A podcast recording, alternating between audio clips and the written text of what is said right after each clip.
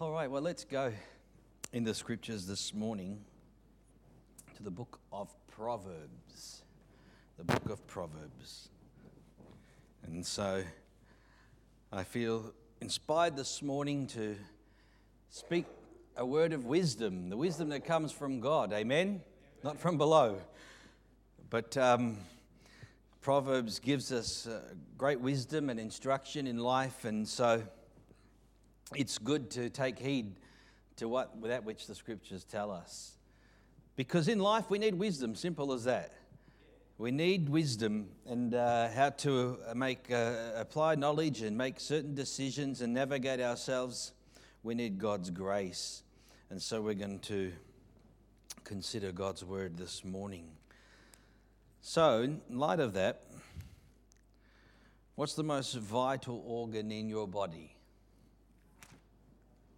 The heart. The heart. The heart is, God has made it in such a way that it is the most vital organ. Once the heart stops, we die, right? And so the heart is that which pumps blood, and the life of all flesh is in the blood, as the Scripture tells us. And so it's the heart that pumps, and it's the heart that maintains our health by pumping that blood throughout our body and so forth. But I'm not here for a science lesson this morning. I'm just kind of speaking in the general sense. But God has designed the body in such a way to protect the heart. He's given us a rib cage, right?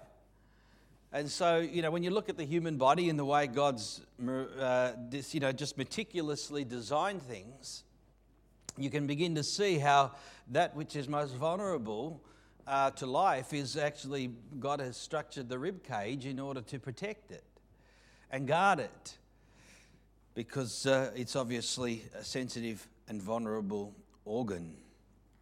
And so I believe that there is a spiritual lesson that's associated with that. And the Bible speaks about it, in fact, I believe. Well, it does. Did I say Proverbs chapter 4? Did I give you the chapter? Chapter 4. And so the Bible speaks about guarding our hearts. It uses the word keep your heart, but it's in fact the word guard, as we'll see. But guarding our own hearts. Now, this is not in the physical sense, but rather spiritually speaking. The heart being the center of our being, the soul, who we are. Because this body is just a body, it's just a shell. But the heart of who we are is the soul. And so, and as we'll see in our text, it's central to the issues of life. And so it must be guarded, as we will see, in the same sense that our physical heart is guarded. The heart can also be compared to a garden. And any garden, if anyone has a garden, will know that for a garden to be in a healthy state, it needs to be meticulously kept, doesn't it? I mean, it's good to go and look at someone's garden who has put in the effort and say how lovely that is. But there has been so much work that has gone into that to make it. Because if you have a garden, my in-laws being ethnics, they had a garden, and Barbara's dad up until almost in his late 90s would have the garden. And his garden would look great. If I had a garden and planted a few things, because I want some of the benefits of a garden too. But then you soon realize that once you plant a few things, you've got to tend to that garden. You can't just plant it and the seeds and somehow it's all going to miraculously happen. It involves us, you've got to put down the fertilizer, put down some stuff to keep the snails away from things getting in and entering. Sometimes there's netting involved to keep the birds out. I mean, whatever the case may be. And then you've got to get in there and pull the weeds out.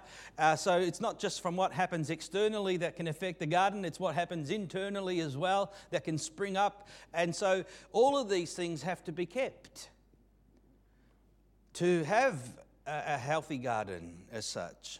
And again, I think this is a reflective of the heart, as we will see in the Scriptures, because we have to meticulously keep our heart as the Bible instructs us.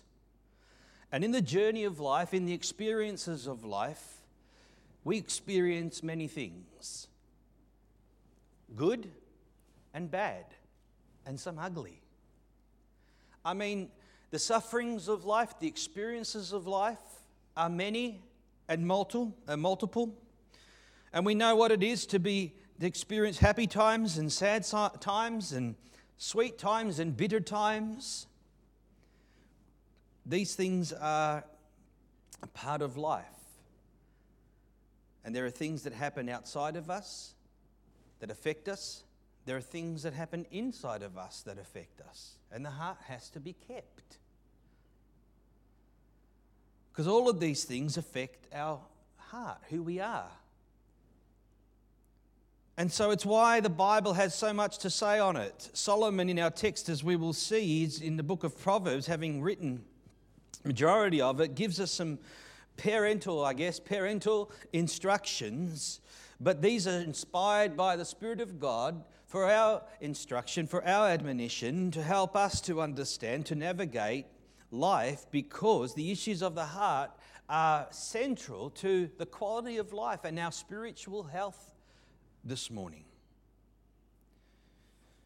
And so over the next 2 weeks, I want to look with you at a couple of aspects that we'll see in this portion of text. But one, as we'll read, keeping your heart with all diligence, which is the title, Keep Your Heart. And secondly, ponder the path of your feet. Ponder the path of your feet. The words of wisdom in God's word that will help to navigate and direct us.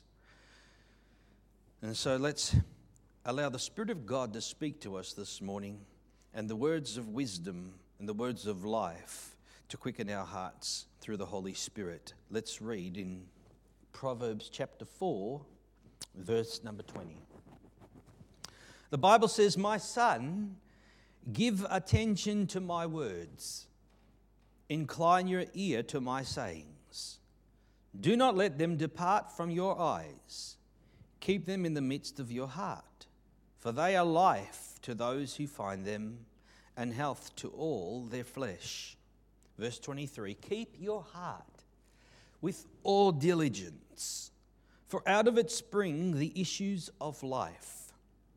Put away from you a deceitful mouth, and put perverse lips far from you. Let your eyes look straight ahead, and your eyelids look right before you. Ponder the path of your feet, and let all your ways be established. Do not turn to the right or to the left, and remove your foot from evil." Let us pray. Father, this morning, God, we pray for the wisdom of God.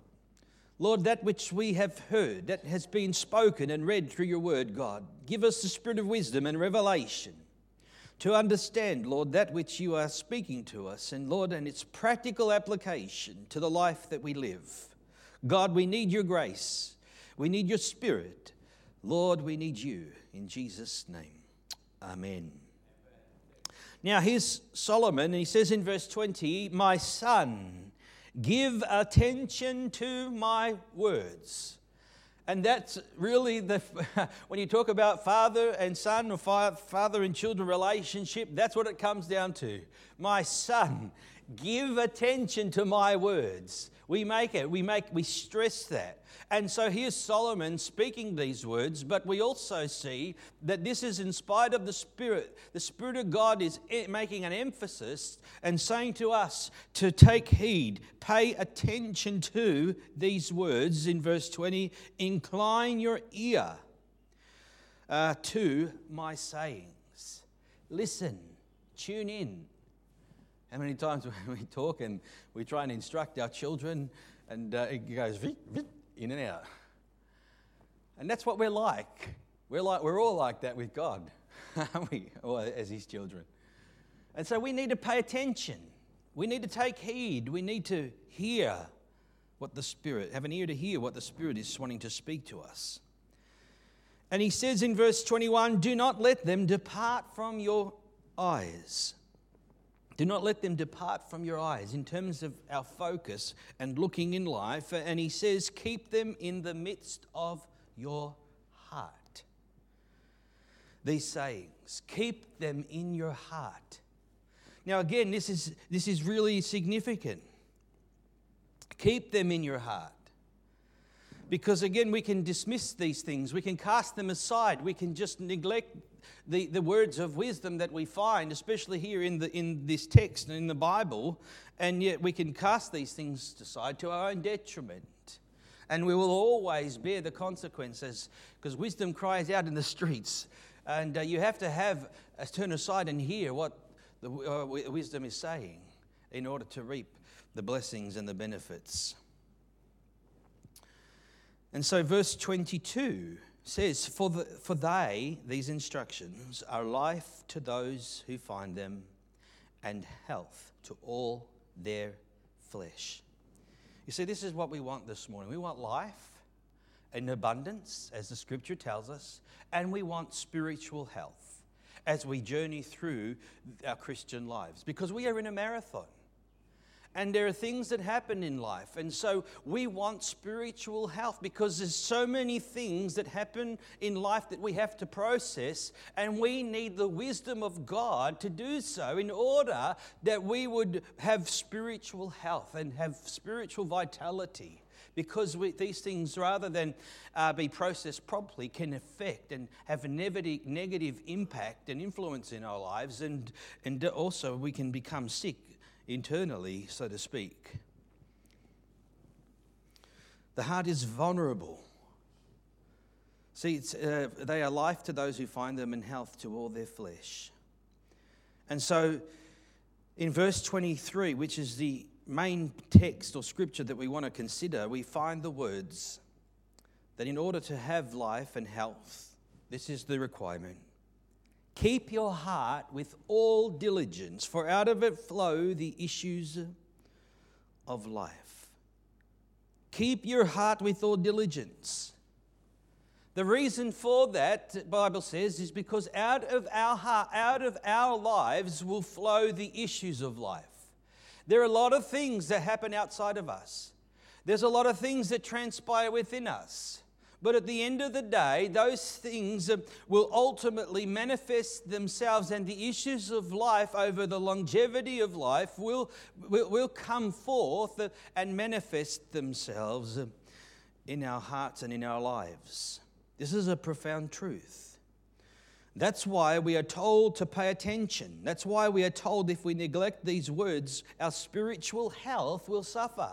If we do not keep our heart, then the issues that come forth from it will not be beneficial. The soul will not be healthy, but rather be in a sickly condition. And so what we see here is the Bible's telling us that we have a duty of care.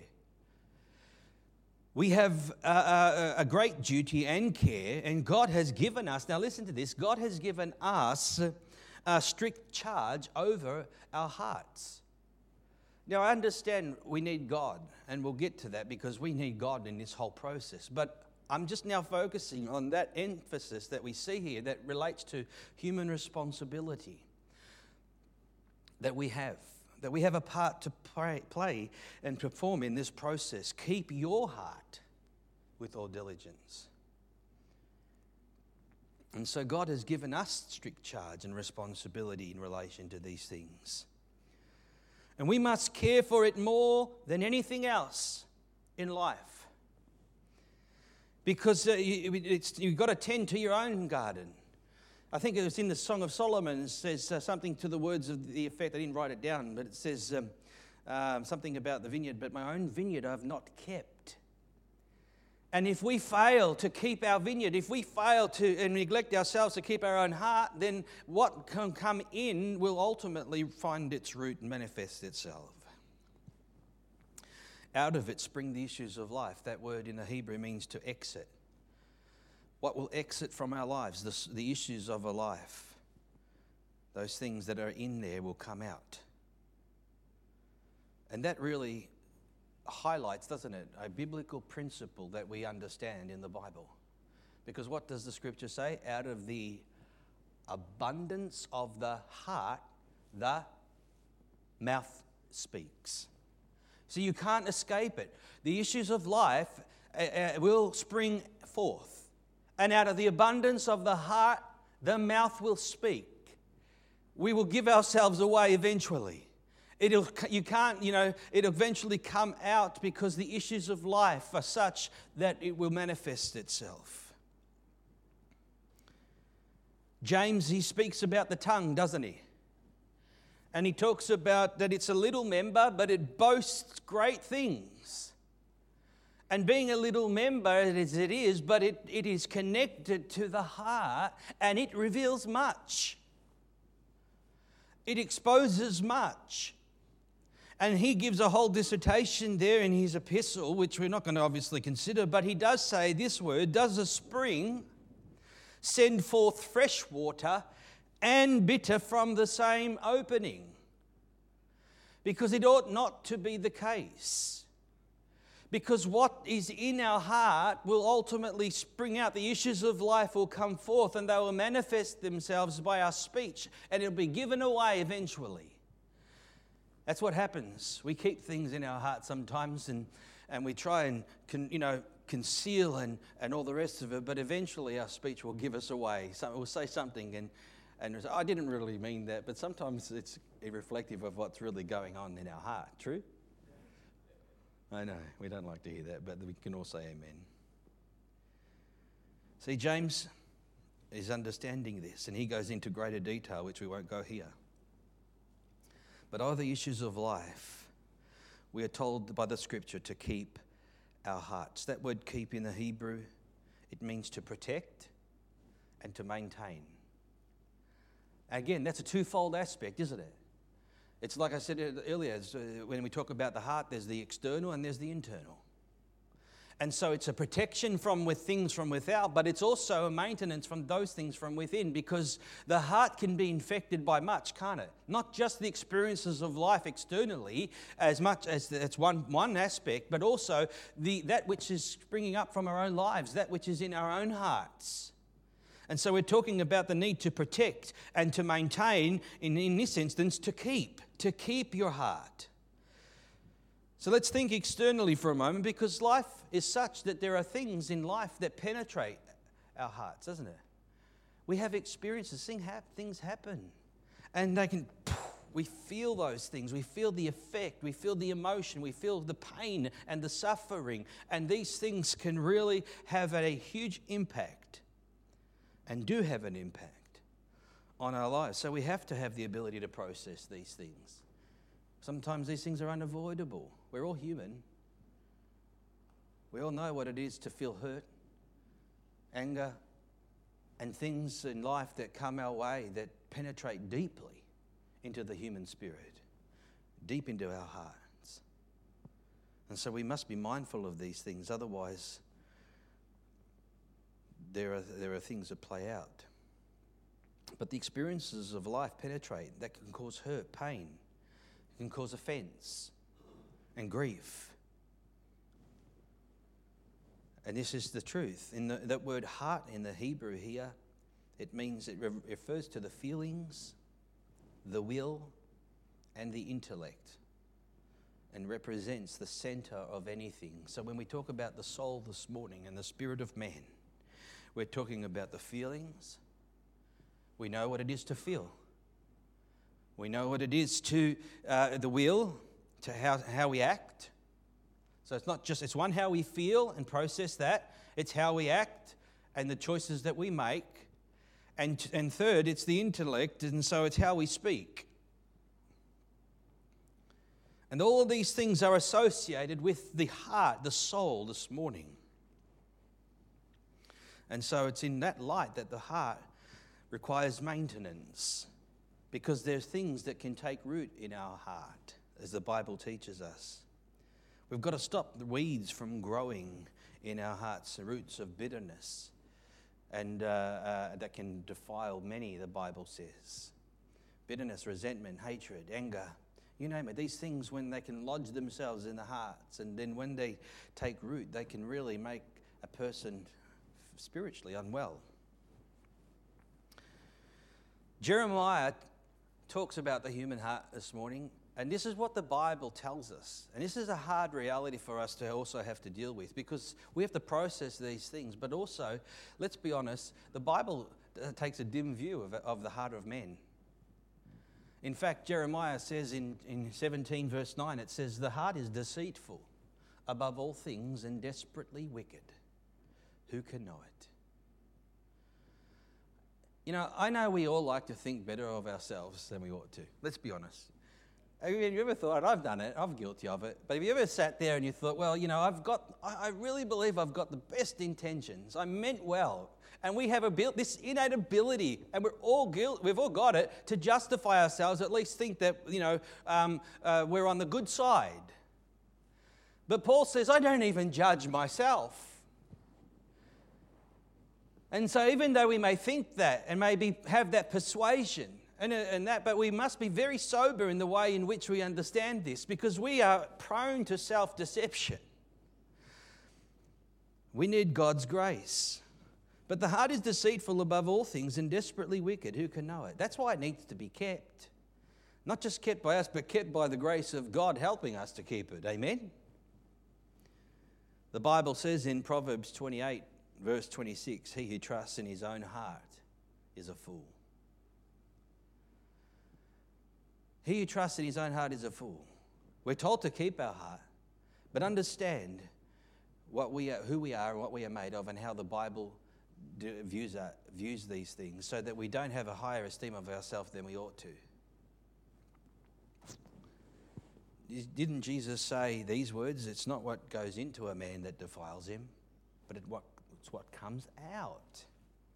That's what defiles a man. It's not whether you eat food with your unwashed hands. It's some external thing that makes you unclean. He says what makes you unclean is these things that are coming out of you. They are the things. And he says in Mark's Gospel, chapter 7, let me read it. So just again, just to hear the words of Christ, he says in the Gospel of Mark, chapter 7, verse 20, he says, this is Jesus speaking, he says, what comes out of a man, that defiles a man. For from within, out of the heart of man proceed evil thoughts, adulteries, fornications, murders, thefts, covetousness, wickedness, deceit, lewdness, an evil eye, blasphemy, pride, foolishness. All these evil things come from within and defile a man. And none of us are exempt from this. The sinful nature is such. And so to keep our heart, to maintain our heart, to be free from these things, we need, as the scripture says, keep your heart with all diligence, because out of it spring the issues of life. People say, you know, isn't it funny? People go to court and they say, they get a character reference. It's not in his nature to do that. He's a good person. Like, seriously, you did it. It's you. I laugh when I hear that stuff. It's like, hello, that's you. You did it. But you see, maintaining the heart requires meticulous care and effort. And this is what the scripture is teaching us. Keep your heart with all diligence. Neglect it to your own peril. Then we'll have issues and attitudes of heart that will take root. And the weeds will grow. And what can be produced in the heart is ugly. Roots of bitterness can surface. Hate, strife, envy, jealousy, unforgiveness, resentment. Pride. The heart's wicked. And yes, I thank God that God can take us, and he takes us as he is, and he begins to mold us, and he begins this work of sanctification to change us, to transform us into the image of his Son. So we are consistently being changed, and we begin to bear the fruit of the Spirit, not live and after practice the works and deeds of the flesh. And that's a process. But nevertheless, it's a reality for the Christian this morning. And so the issues of life will come forth, whether they are bitter or sweet. And the truth is that we can change in life for better or for worse. True? I mean, think about it.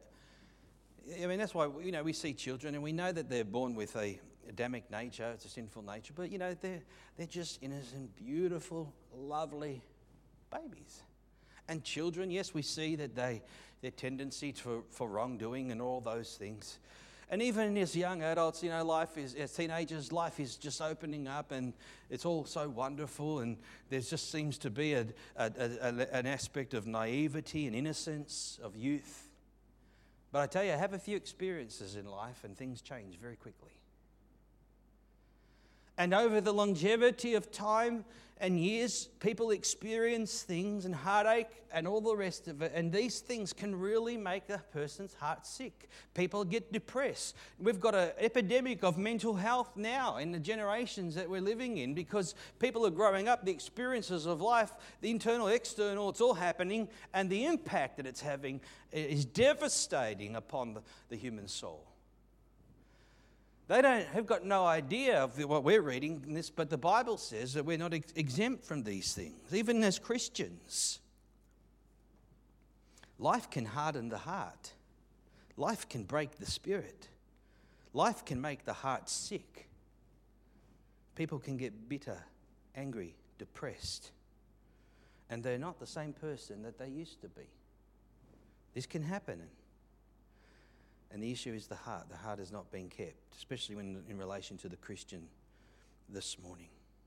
It's been corrupted, the issues of life. Isn't it interesting how an older person gets, the more cynical they can become? Cynicism is actually, let me define cynicism for you. It means to become jaded and scornful. And a skeptic. You know, your heart is such now that it doesn't matter. Anyone that's happy and enjoying life, you just wait, you know. Because you're all bent and twisted from life and you haven't processed the issues of life. And so such now, who you are, you see nothing good. You see nothing pure. You see nothing innocent. And so we become cynical. And yet that is a horrible place to be in. Yes, we need wisdom. Don't get me wrong. We get older, that's why with wisdom comes much sorrow. But don't get cynical. Don't, believe and trust and continue to give yourself, rather than clam up, shut up, shop, and just, it's me, myself, and I. It's not a very happy place to be. And so the heart is not kept. And so people hurt. People are angry, and the issues of life are many and complex, and sometimes it gets that bad. You know what? Thank God we have Jesus, amen? Because He is the one that heals the brokenhearted. He's the one that binds up our wounds. And so even when we've not kept and we've messed things up, which can happen often enough, but when we humble ourselves and we break before the Lord, and in a time of crisis we cry out to God, God always meets with us, and He can restore, He can heal, and He can make whole, and He gives us His Spirit. And all of a sudden, amen, He puts things back in order, and He does that work in us. And so He says, here, start afresh. Keep your heart with all diligence, for out of it spring the issues of life. And we go, yes, Lord, okay. Am I making sense this morning? Okay. But we need His love, His grace, His power. He's the one who delivers. But still, the Bible tells us we must keep our heart with all diligence. That word diligence in the Hebrew, it means, again, to guard. It means to the man, the post, or the prison. It means to guard, to the office, the prison ward, to watch. Guard your heart with all diligence. Guard it as a guard protects and watches and defends in a constant manner, on duty all the time. So too, we're told to guard our hearts with all diligence, because the truth is the issues of life will come out from it. So how can we maintain and keep our hearts? Just a couple of things I want to share with you this morning. God spoke to the children of Israel in Deuteronomy chapter 4. And in verse 9, the Bible says these words, only take heed to yourself. Take heed to yourself and diligently keep yourself. That's the same word that we're seeing in the book of Proverbs, keep. It's the same Hebrew word. So the Bible's telling us something. Take heed to yourself and diligently keep yourself, lest you forget the things your eyes have seen. Notice that Scripture talks about our eyes. Unless we forget the things our eyes have seen, unless they depart from your heart. Keep them. We're told to keep them in our heart. Here we're warned, lest they depart from our heart. What are we talking about here? We're talking about God's Word. And it says, and teach them to your children and to your grandchildren. And so we're not only keeping ourselves, but we want to raise, when we marry and we raise families, and we want to keep our family. We want to protect our family. We want to raise them up in the ways of God, in the truth of God. And so we teach them and we do these things. We're taking heed. We're keeping our heart and seeking to keep the heart of our children and our families. Now, that's not an easy task, but that's what we're called to do. Again, guard, keep, protect, lest we forget, neglect, or depart from our heart. See, that's the sad thing, is when we do, this is where we will bear the consequences. Paul spoke to Timothy in 1 Timothy chapter 4, verse 16. He was a young pastor, a young man, and his instructions to him as what we find in our text. He says, take heed to yourself and to the doctrine. So the doctrine's important. God's word is important. But he says first, take heed to yourself and then to the doctrine. Because unless you tend yourself, unless you keep your own heart, then how can you then begin to minister effectively in the word? Take heed to yourself and to the doctrine. Continue in them, for in doing this, you will save both yourself and those who hear you. It's just, the preacher preaches to himself many times, that. It's like, he's preaching to us. Yeah, he's preaching to us and he's preaching to himself. When a preacher studies and prepares himself, he's preparing himself. Well, he should be at least anyway, because that's how it works. We become the message as well. But pay attention to yourself. And this requires us to examine our hearts as we find ourselves in the Scriptures. Examine yourself. Test yourself, the Bible says. By God's grace and through His Holy Spirit. One of the lessons I've learned in life as a Christian is God can, and He does, cause the issues of our heart to come to the surface through trials and testings. The Lord tests the heart. He tests the heart so that not only he can see, but we can see what's in it. He allows for certain various trials in life for these reasons as well, so that the issues of our heart can come to the surface, so that we can see these things. The refining pot is for silver and the furnace is for gold, but the Lord tests the heart. So you refine, the dross comes to the surface. The issues of our lives come out, those things that are not good, that God wants to heal, that God wants to deliver us from, to make us healthy spiritually and whole. And we can't escape this reality. But once these things come to this point, we can pull out the weeds. We can remove those things that are offensive to God and to ourselves and to others. And so, one of the key things I think in life that we must all learn, as the Bible tells us, is to forgive. Forgive. How often in life there's going to be things that happen and we're told, forgive. And it's conditional, forgive, so that your Heavenly Father may forgive you, because we have to practice forgiveness, because that's how you keep the heart. It's how you maintain the heart. Because once things lodge themselves in there, again, it can get quite ugly. Unforgiveness is a prison. Unforgiveness corrupts, doesn't touch the other person, it just touches us, and it corrupts, makes us sick. It's when it comes to these issues that we're talking about that have to be dealt with many times. And when the heart is not in a good place, you know, the Bible says it becomes the devil's playground. Listen to the book of Proverbs, chapter 25, verse 28. Whoever has no rule over his own spirit is like a city broken down without walls. In other words, you're vulnerable. You have no walls. There's nothing guarding. There's nothing protecting. There's nothing keeping you from the enemy wreaking havoc in your heart and in your life. And so this is where God wants to build us up inwardly and wants to bring healing and wholeness so that we can keep our heart. We can guard. He wants to rebuild the walls of Jerusalem or the walls of our life and our character so that we can be strong, so that the enemy can't penetrate, so that the enemy can't get in. And so God teaches us to have rule over our own spirit. Otherwise, we remain a city that's broken down and without walls. And that's not what God wants us. That's not the state that we are to be in. So God needs to help us. How? Let's look. James 1 verse 21.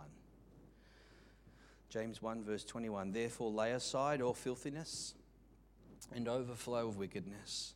Receive with meekness the implanted word, which is able to save your souls. You see, this book is the book of life. The words that I speak are spirit and life. And when you read the Bible and the word goes and God speaks and his word is implanted, whether it's been through the word preached like it is this morning or whether it's we're in the scriptures reading, God will take his word and that word gets implanted. See, that's why you've got to have good soil, the good soil that takes, the seed gets and bears the fruit. Otherwise, we can fall by the wayside. It's got to be implanted. And in planting it, the Bible says, which is able to what? Save your souls. Now, we are saved. That's what the Scripture is saying here, even though it's the same Greek word for salvation, it's saying that God is going to heal your soul. He's going to restore your soul by his word being implanted in your heart. And as those good seeds are planted, and to negate the flesh and the Spirit begins, and the fruit of the Spirit begins to manifest, then we have a garden, amen, that is producing good and wholesome, and the heart is made well. Now, what filthiness and what wickedness can manifest? Look at verse 24 of Proverbs in our text. It says in verse 23, keep your heart with all diligence, for out of it spring the issues of life. Verse 24, put away from you a deceitful mouth, perverse lips. That word deceitful means devious, means to distort, crooked, to be false. Put away from you a deceitful mouth, because when you don't keep your heart and your heart is overcome by wickedness, then like I said to you before, it will manifest through your lips, and then that from your lips will come forth deceit and distortions of truth and a crookedness in your heart that will manifest itself in your life because you're not keeping your heart. It says, put away from you a deceitful mouth and put perverse lips far from you. Verse 25, let your eyes look straight ahead and your eyelids look right before you. You see, there's the issue of the eyes and the issue of our eyelids. And so again, it's talking about that which lies ahead and that which is directly in front of us, so to speak. But we need the wisdom of God to deal with those things that are before us, those things that we are experiencing at a given point in life, that which we are seeing, that which is before us, and we are processing. And so God is out to help us this morning and give us that which is required and that which is needed, because we need the love of God to exit forth from our lives. The issues of life we want to come forth is we want to be able to demonstrate God's love. We want to be able to demonstrate God's nature. We want to be able to exercise His forgiveness and grace. And so we have these words we find here in the Bible that relate to our eyes. You know, that's why the scripture tells us even in Hebrews, keep your eyes, look unto Jesus. Because, you know, in life, you can easily get distracted and you can look over there, or you can focus over here, or you can be drawn to and totally consumed with this instance or that instance.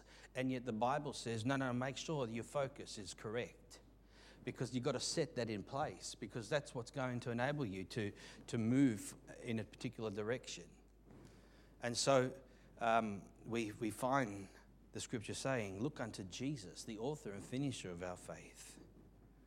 And so we constantly must look to him. Don't allow our eyes to wander, to look back.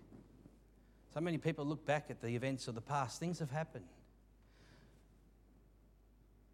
But we've got to come to the place where we begin to look forward too.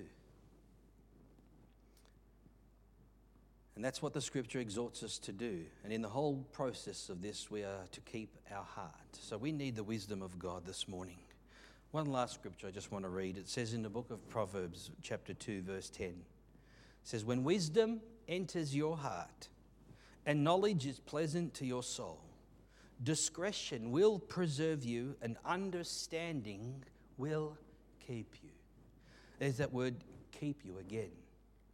Now, this is important because we need wisdom. This is the whole point of the message this morning. We need wisdom.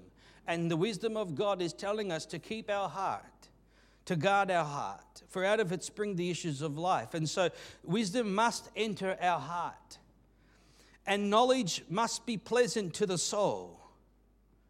To know, and it says, and to discretion will preserve you. You know, we need discretion this morning. That word discretion means to plan, to know what and how.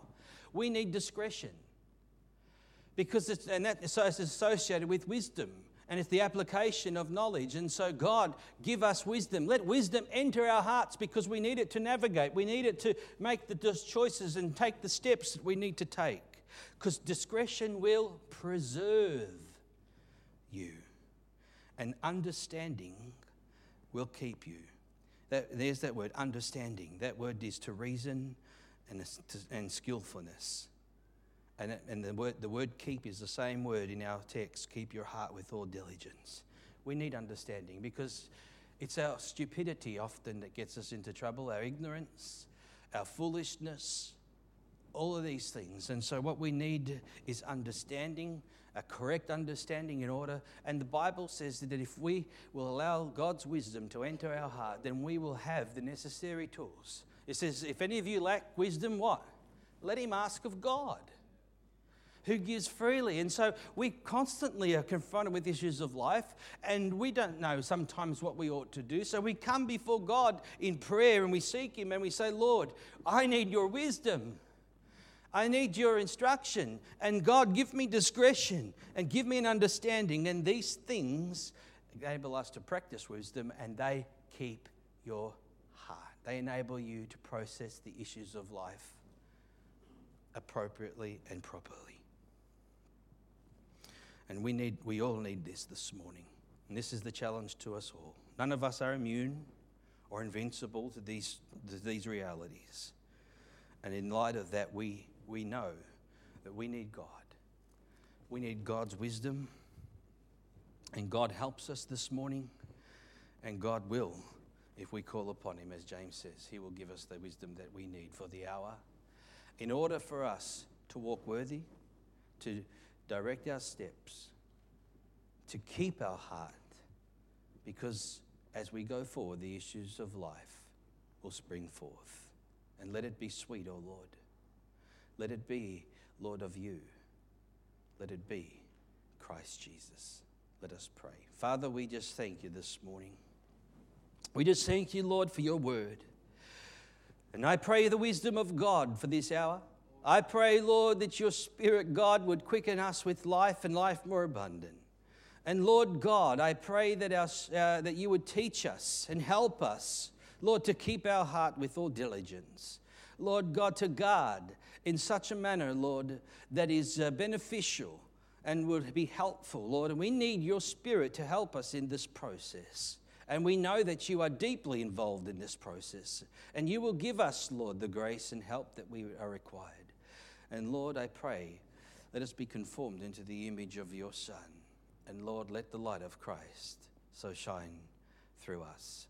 Bless your people, I pray in Jesus' name. Amen.